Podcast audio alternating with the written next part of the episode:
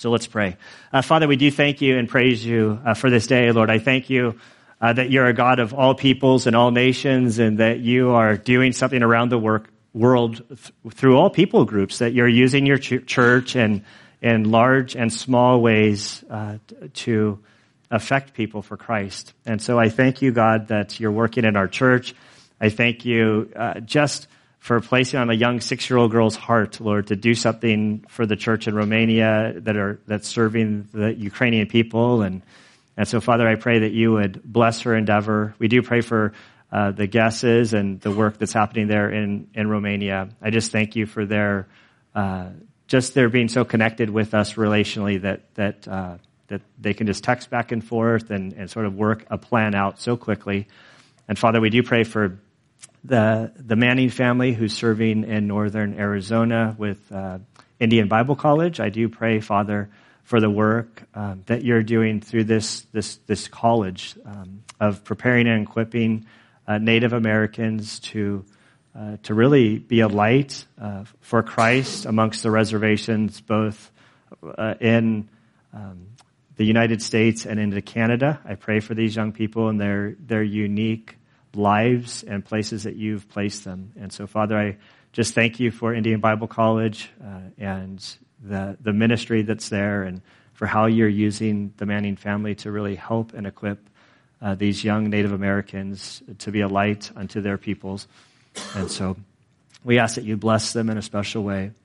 And Father, as we turn our attention uh, to the story of, of Genesis, Lord, as we're progressing through Abraham's life, Father, I pray that you would help us to understand the story that is before us, that you would uh, speak to us through your word by your spirit. Lord, help us to understand what happened in context, that we would understand the theological significance of today's story. And Father, I pray ultimately that you would help us to grow in our understanding of your Father's love for us, and that you would, um, Lord, help move in our hearts, that we would just uh, be all in with our lives with you, that we would surrender all to you, and that we would be uh, just available to be used by you, that we would worship you, the one who, who gives all things to us. We confess that we often place our hope and our thoughts upon the blessings that you bestow on us and take our eyes off of you. And so, Lord, I pray that you would help us to keep our eyes rightly aligned on you.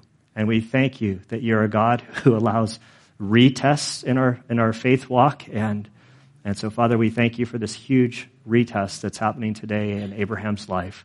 And it's in Christ's good name I pray. Amen. All right, I'm going to read the first eight verses of Genesis chapter 22. uh, now, it came about after these things that God tested Abraham and said to him, Abraham. And he said, Here I am. He said, Take now your son, your only son, whom you love, Isaac and go to the land of Moriah and offer him there as a burnt offering on the mountains of which I tell you.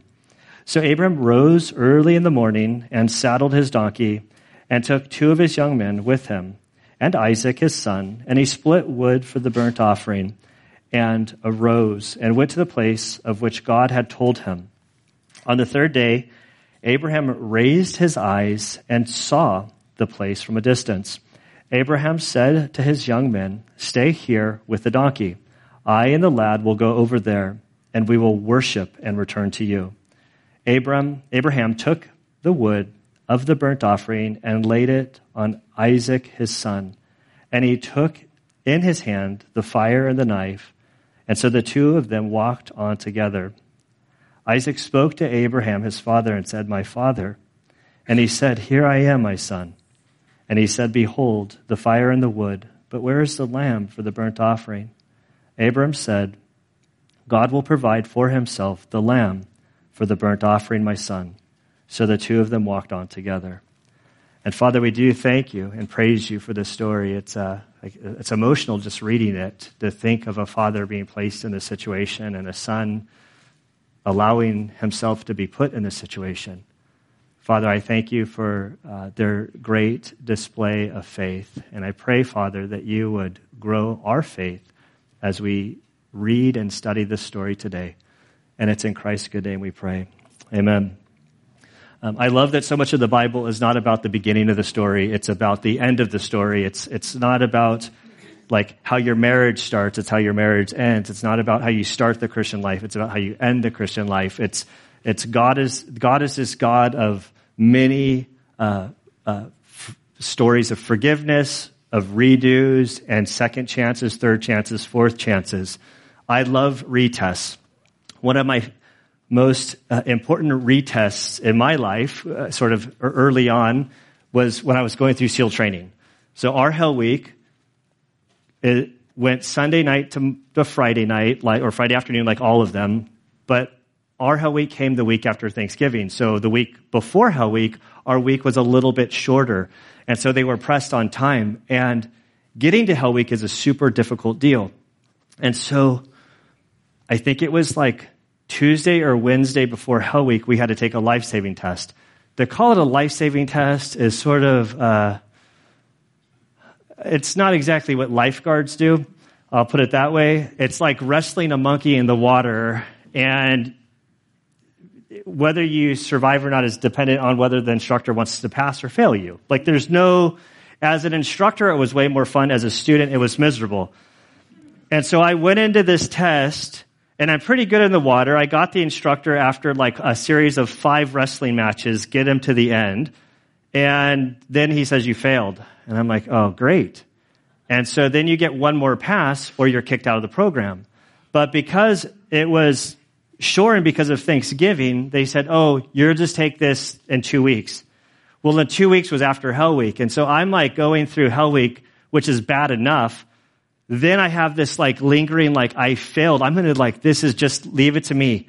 200 guys go through the program. Then like all but 20, 20 of them wash out through Hell Week. And then I'm going to go back to the life saving test. I'm going to get kicked out after making through Hell Week because I can't pass the stupid life saving test. And I ultimately passed. But I was so happy for that retest that seemed a whole lot easier. I'm sure the instructors, well, I know for a fact the instructors do stuff just to mess with you just to see how you're going to respond, Uh, how you're going to respond to the trials and to the pressures and the things that they put on you. It's not even necessarily for the outcome of the actual event. It's more to test your character and how you're going to respond that second time.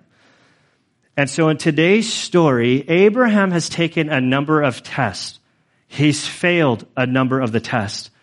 And here we are at the end of his life and in his Christian or his faith curriculum, he's moved from like faith 101 to like a PhD level in what it means to walk by faith. And God's going to present this test to him that's absolutely just mind boggling. Like I read this story having two young boys, not like, not even teasing myself to think, oh yeah, I could totally do that. No, like I'm like, I don't know how I could pass this test. Thankfully, this isn't a test that God has given me. It's not been a part of my faith journey at this point. But Abram has, he has reached this place where God is now ready to test him. Verse 1. So now it came about after these things. A, a, a lot of time has elapsed. We last, uh, last week, um, Abraham, or not Abraham, Isaac was weaned. So he was somewhere between the ages of three and five years old. We don't know exactly. Then we come to verse one of this chapter. It says, after these things, most commentators, it depends on which one you pick up and which one you read. If you were to go to like Jewish tradition, they'd say that Abraham could be as old as 37 years old. Um, conservative scholars would say that as young as like 18. Um, so this is, uh, Isaac isn't just this little boy who's like three or five years old now. He's, he's now somewhere between 18 years old and 30 years old. Uh, the, the terminology, the word that is used for Isaac in this story is something that you would use for a young man, like a, a young adult. And so after these things, they have the season of going through their life. There doesn't seem to be any major speed bumps. But now God is about to offer this huge test. And we read that God tested Abraham and said to him, Abraham, and he said, Here I am. He said, Take now your son, your only son, whom you love, Isaac, and go to the land of Moriah and offer him there as a burnt offering on the mountains of which I will tell you. And so we see that God is about to test him or to retest him. It's another sort of opportunity for Abraham to display his faith. How will he respond? This is not a test to produce faith. This is a test uh, to expose his faith. Uh, it's a word that could be used two different ways. If you have, I think in the King James Version, I think it might say God tempted him. And this word to be tempted or to be tested, they kind of are used in the Hebrew sort of inter- interchangeably. But this is a test. The best illustration I, I uh, came across in, in looking at this, I'm not a big car guy. I just like a car that starts when I turn the key and goes until like I want it to stop. Um, but, but people who make cars, they make their car and then they run it through all of their tests and simulations and they crash it a bunch of times and then they do miles per hour and a whole bunch of other stuff that I don't even know what, what they're testing for. And then they turn over the keys of a brand new car to like a car magazine that I don't even know the name of the car magazine or whatever it is. And then you, they, then those people are trying to ruin the car. They're trying to find all of the problems with it, but the people that make the car said, test it. I'm confident in it the people who are going through the test, they're like, oh, we're going to find the follies in it, and they're going to write their little report. And so God here isn't trying to break Abraham. He's showing him this thing. The test is to reveal the strength of his character, the strength of his faith, the strength of his, how in is he with God? How much faith does he have in what God is doing? And so God says, Hey, you there, Abraham? Yeah, I'm here. What's up? He said, Now take your son, your only son. Uh, it's been pointed out that he does have another son, Ishmael. And there's a lot you could read into this, but a lot of people sort of take this from the spiritual sense and say God is no longer looking at this son that was produced in, in the flesh. They're looking at the son produced in the faith as sort of a sign of encouragement that God, your mistakes, your sins, the things you've done in the past, God isn't seeing those. And he says, Your only son whom you'd love, which is fascinating. Um, so we read the Bible and we see this word love all the time, right? Like, love is a word that seems oh so familiar in the Bible. But it came to my attention this week that as I was reading and studying on this, this is the first time in the Bible where God has used this word love. Nowhere else up to this point has this word been used. So, so far as I can tell, and what other people sort of verify. So, in explaining love, God goes to this picture of this father who's now 100 years old or however old he is. This son that was promised, this great miracle, all of his eggs are in this basket. This feeling of this bond between a father and a son is the first time God decides, yeah, my word, this is where I'm going to, the first time, interject this word love. This is huge. So we know that Abraham loves his son.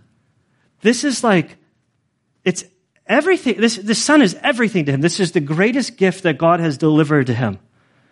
And then he says, I want you to go to the land of Moriah. Abraham, I can see, he's going, okay, check. I can do that. Yeah, I love my kid. Okay, what do you want me to do? Anything you want. I'll do anything you want. I need you to go to the land of Moriah, and I want you to offer him there. And I can just say, what? But God, don't you remember back in chapter 12 when you made this covenant with me, in chapter 15 when you ratified it with me? You've told me that every, all of these promises, this great Abrahamic covenant, all of it is dependent on this boy. We've, we've made our mistakes along the way.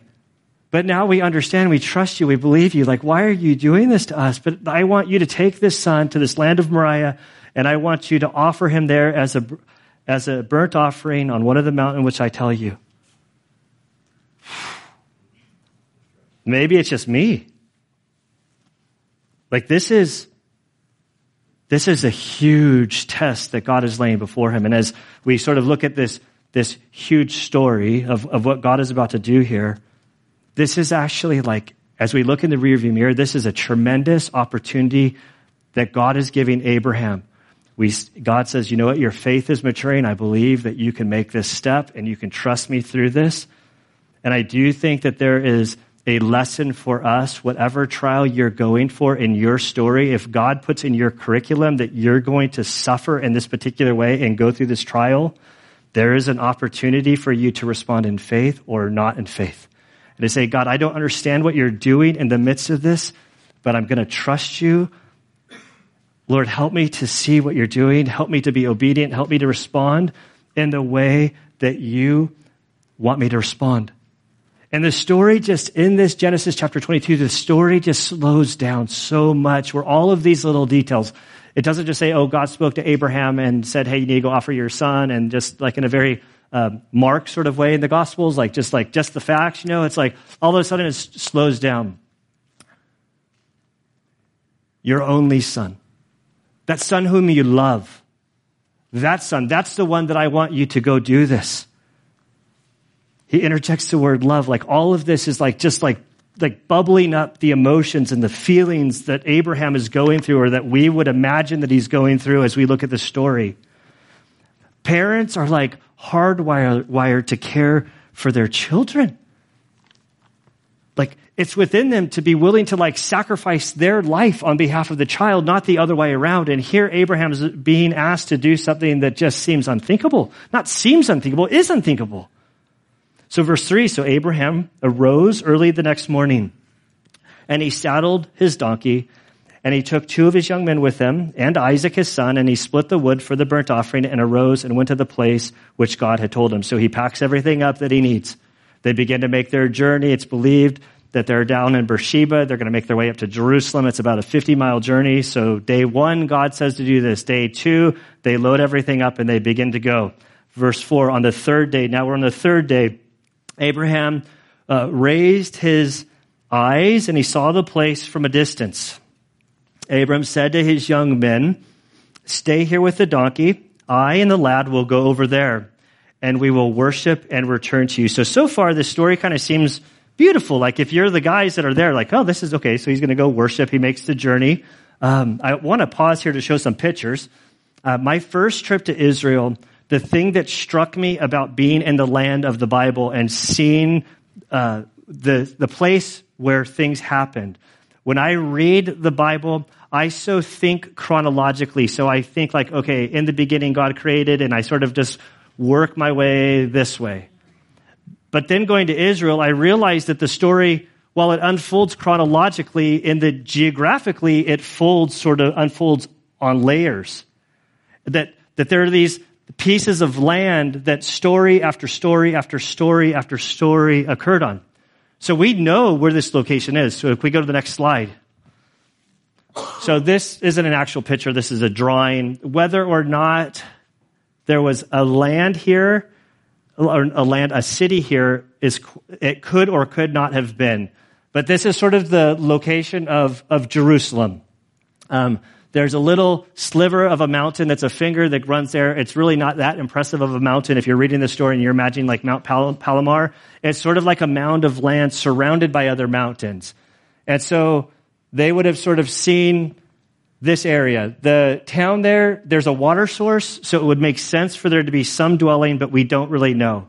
Then uh, we're going to fast forward in the story of the Bible, and there's a guy, David, who's going to come along. And David's a very significant guy. David made a boo boo with the Lord. He sinned big time. And God says, You're going to have to correct this. You have three options. He goes through this whole process. David says, You know what? I'm going to go with the option where I take God's wrath because I'm going to bank on his mercifulness. And so then the whole story goes where there's this other guy's land. Turns out the other guy's land, can we go to the next slide? So this is the same picture, just a different drawing. So this is that where the town was. And then you see the Ophel, like in Mount Moriah.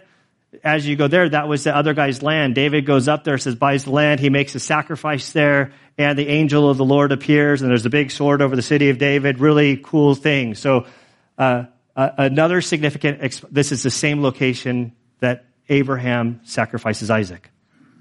Then, if we fast forward another slide to a modern day picture, this little sliver of land, this circle right here, that's the finger. That's the city of David.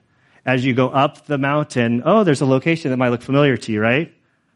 So you have, you have the place where the temple was ultimately built. And then you have the Dome of the Rock. The Dome of the Rock was a later addition, obviously, after the temple was gone.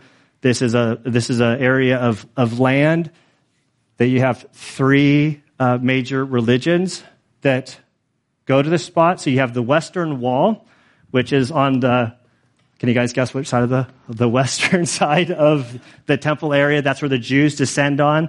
And the reason that's the place that they descend on is because they really don't have access to where the temple area is. So they go to the location that's the closest to where the temple was, where God was the holiest of holies, and they wouldn't want to step on the actual footprint of where God is. So they prefer to keep it safe and sort of be at a distance. Um, and if they do go into the temple area or the, the Dome of the Rock area, they will only walk on the perimeter of the compound within the inside of the walls for fear that they might accidentally set on the spot that was the holiest of holies. They do not want to do that. Then you have the Muslims, which built the Dome of the Rock over the rock area. And the reason that this exists is because in, the, in Islam, they changed the story that we're reading today. The story of Abraham sacrificing Isaac, they put Ishmael in there. And so then later in history, they said that this place is important to us because this is where God or Abraham sacrificed Ishmael. And then obviously the Christians, and much stuff happened here. Uh, while we can't say the exact spot in this general footprint within, you know, like if you're playing darts with human history and geography, this is effectively the spot where Jesus was crucified. So all of these things are happening on the same location. There is something about Jerusalem that, that, that is special to God. And so here we are when when we see this story, Abram has no idea. We look back and go, oh, this was like a story, a picture that God is doing something, and he's painting this really powerful picture that ultimately that we'll look back on as a picture of, of Christ. That Isaac is a type, a, a foreshadowing of what would come with Jesus. There's so much of this within this story. So Isaac or Abraham sees the location. He says, I'm going to go there. Maybe we go back to that first slide so we can kind of like we can, re, we can rewind sort of, no, not, maybe the second slide, sorry, you're very literal in what I was thinking. Okay, so, so now we're thinking of that little hole, like that little hill. So he sees the spot. He's like, okay, I got the spot. Um, verse 6 Abram took the wood of the burnt offering and laid it on Isaac, his son, and he took his, he took in his hand the fire and the knife. So if the two of them walked on together. So now here's father and son, a beautiful little picture. You know, dad and son have a little day out. He got his torch, got the knife. I just wonder what Isaac's thinking. He sees everything, like, he's old enough that he understands the whole offering process. The knife is used to kill the animal, and then you would butcher the animal up into pieces, and then you would place it on the wood, and then you would set it all on fire as an offering. So he sees it like something's missing. And I love that the Bible records this. And it's also interesting that this is the only conversation recorded in Genesis between Abraham and Isaac. It's like the one conversation we have. So Isaac spoke to Abraham, his father, and said, Hey, dad, got a question for you. my father. And he said, Here I am, my son. And he said, Behold, uh, the fire and the wood. But where is the lamb for the burnt offering? Like, I got some questions here. Like, what's happening? Abram said, Don't worry about it, kid. It's okay. I got it under control. Abram said, God will provide for himself the land, the lamb for the burnt offering, my son. And the two of them walked on together.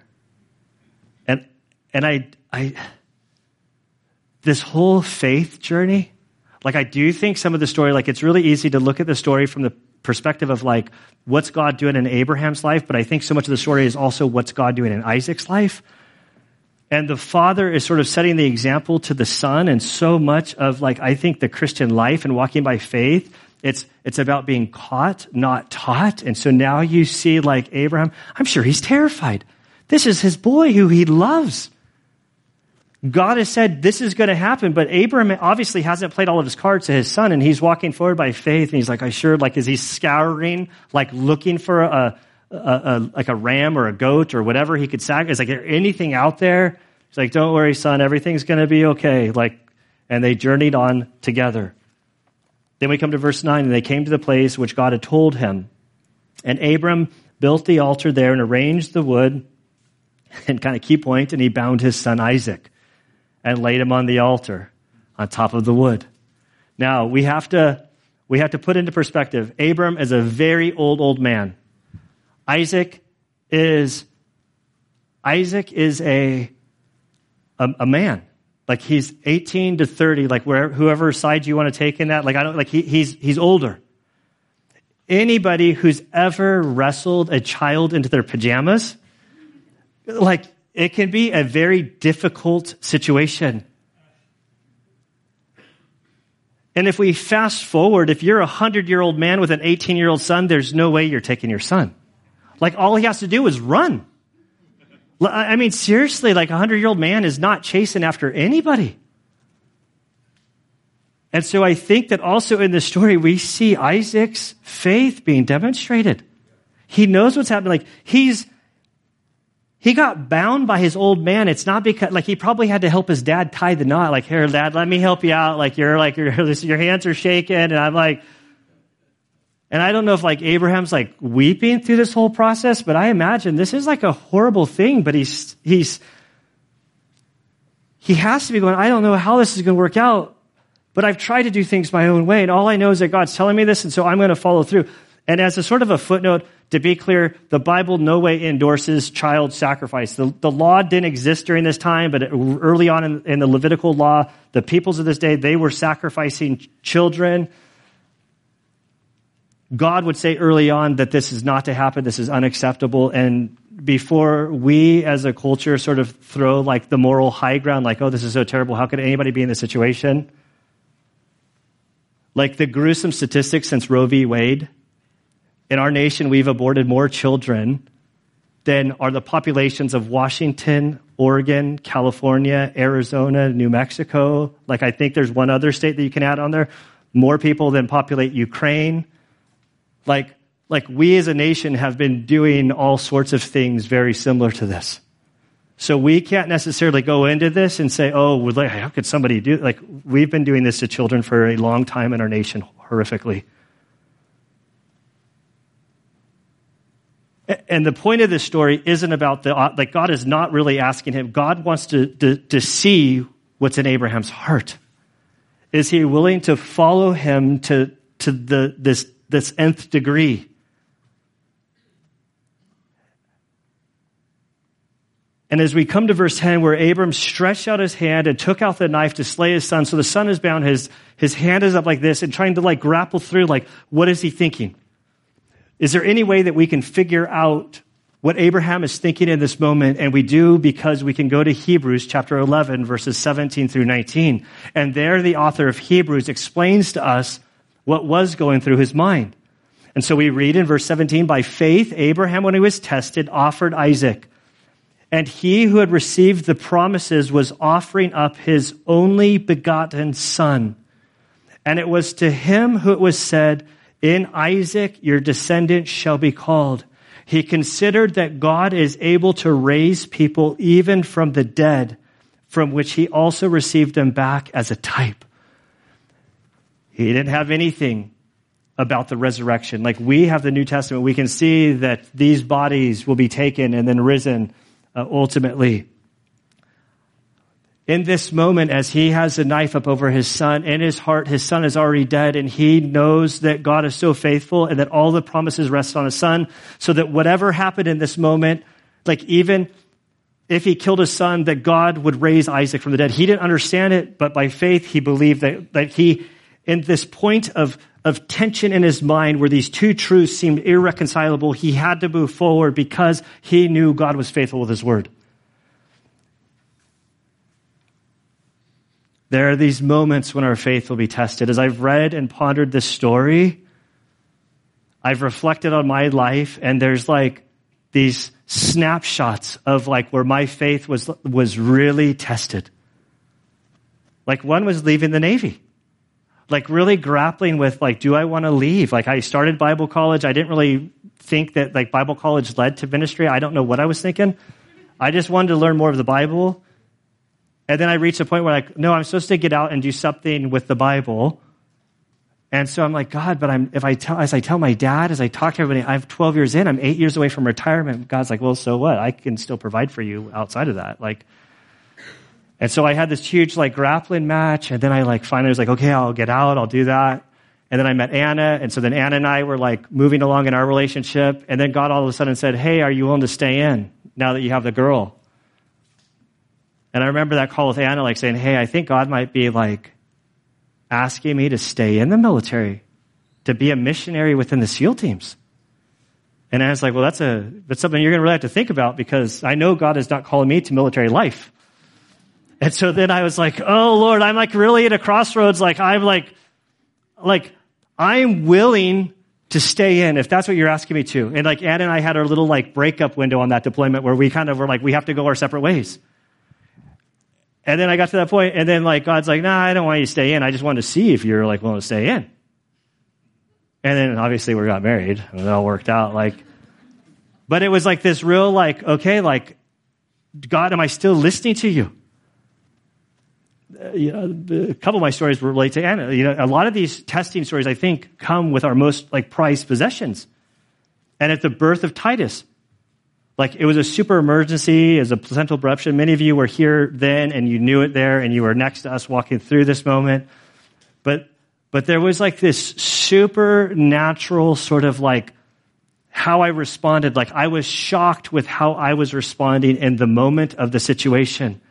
And I remember as like Anna's like horrifically bleeding out and the doctor is super panicked. It was surreal. It was like a movie in my mind. They took Anna, they locked the doors, they, and I was in this, in Palom, the old Palomar Hospital with nobody except white walls.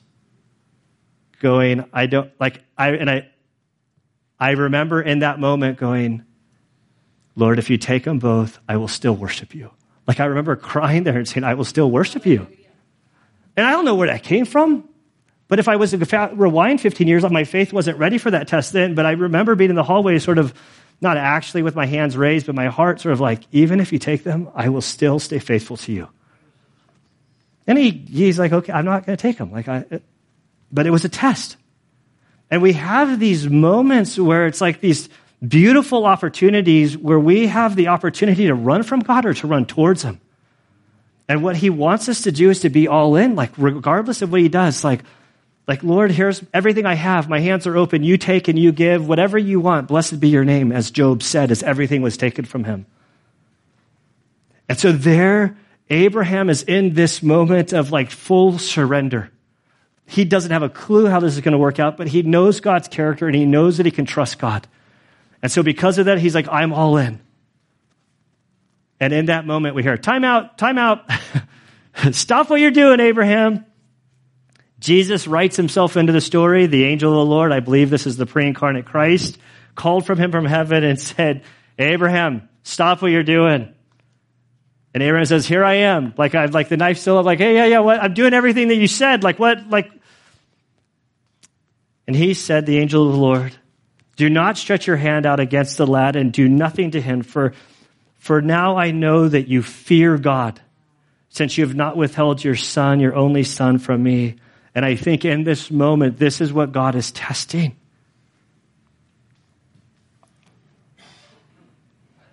Like, it's so easy for us to worship the things that God has given to us, to worship the blessing, not the one whom blesses us.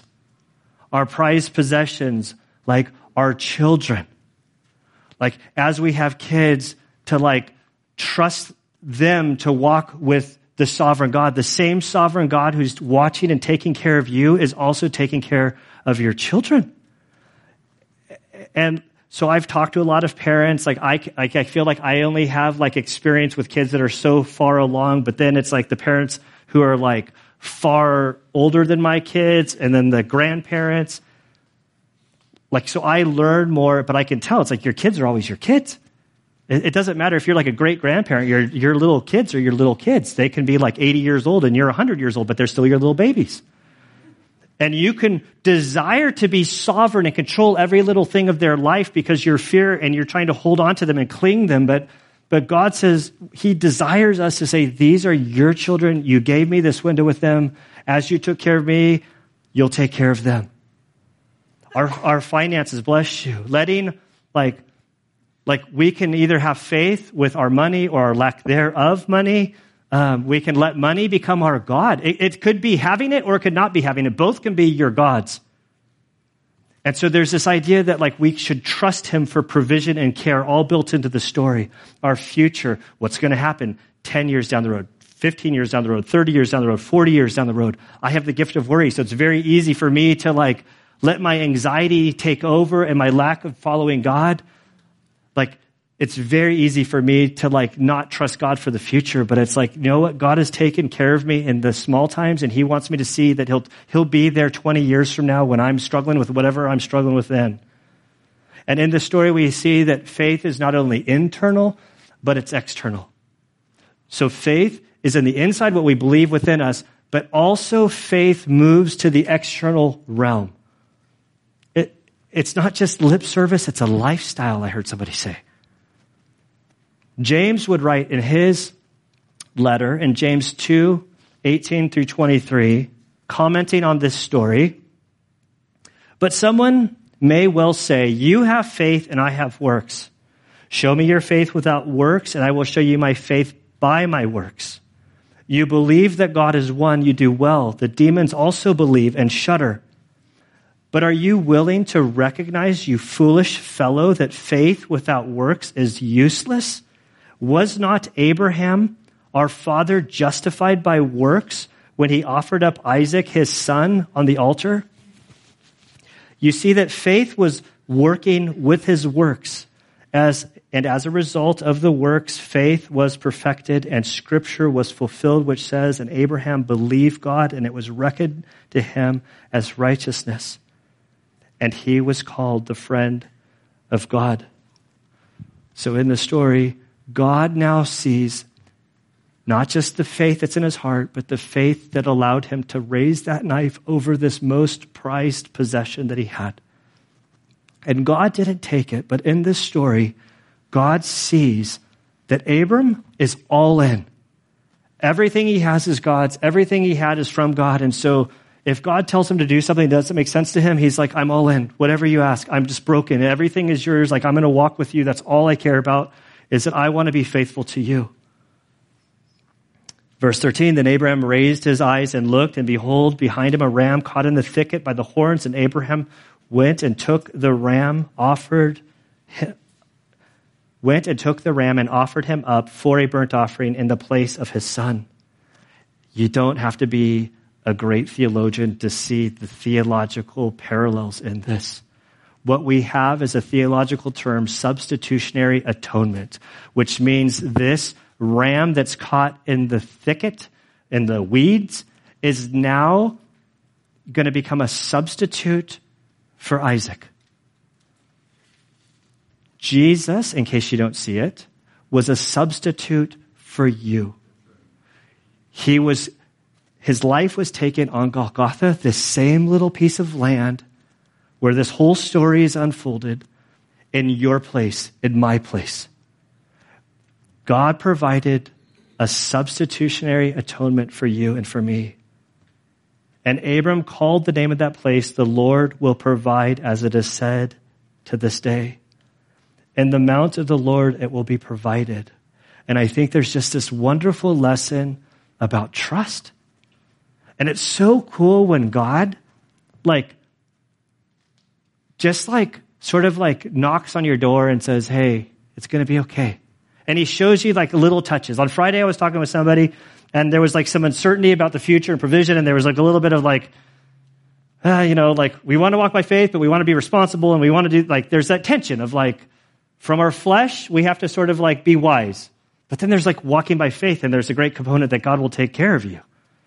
And it was like this whole conversation happened. And then like an hour later, God did this whole like, Hey guys, I'm right here. You see this? They're like, whoa, it's funny how he always does that. God will take care of you. You can walk by faith and the math might not add up, but you just operate faithfully, worship the one who's the ultimate giver, not the blessings and the things that he gives you, and he'll take care of you. He's a good father. He's one who loves you and wants to provide and wants to care for you. So then we read verse 15. Then the angel of the Lord called to Abraham a second time from heaven, and he said, By myself I have sworn, declares the Lord, because you have done this thing and have not withheld your son, your only son, I indeed will greatly bless you, and I will greatly multiply your seed as the stars of the heaven and as the sand which is on the seashore, and the seed, and your seed shall possess the gate of the, their enemies. In your seed, all the nations, that's including us, shall be blessed because you've obeyed my voice. So there's this repeating of the Abrahamic covenant at the end of Abraham's life. Like we're at the very end of his story. Next week, Sarah's going to die. Then the following week, Abraham's going to die. And so we see sort of the end of this guy who's made all kind of mistakes. And God says, well done, my good and faithful servant. Your faith has matured. You've grown in your relationship with me. And I can see you now. So, verse 19, we see so Abraham returned to his young men, and there, they arose and they went together to Beersheba, and Abraham lived in Beersheba. It's a southern part of Israel. Then we have verses 21 through the end. After these things, there's going to be a whole list of names. There's one name that you should just sort of circle. There's one name in this next section that's the only name that really matters. No offense, guys. The other guys in the, the thing here. But in verse 23, you'll read Bethuel became the father of Rebekah circle Rebecca.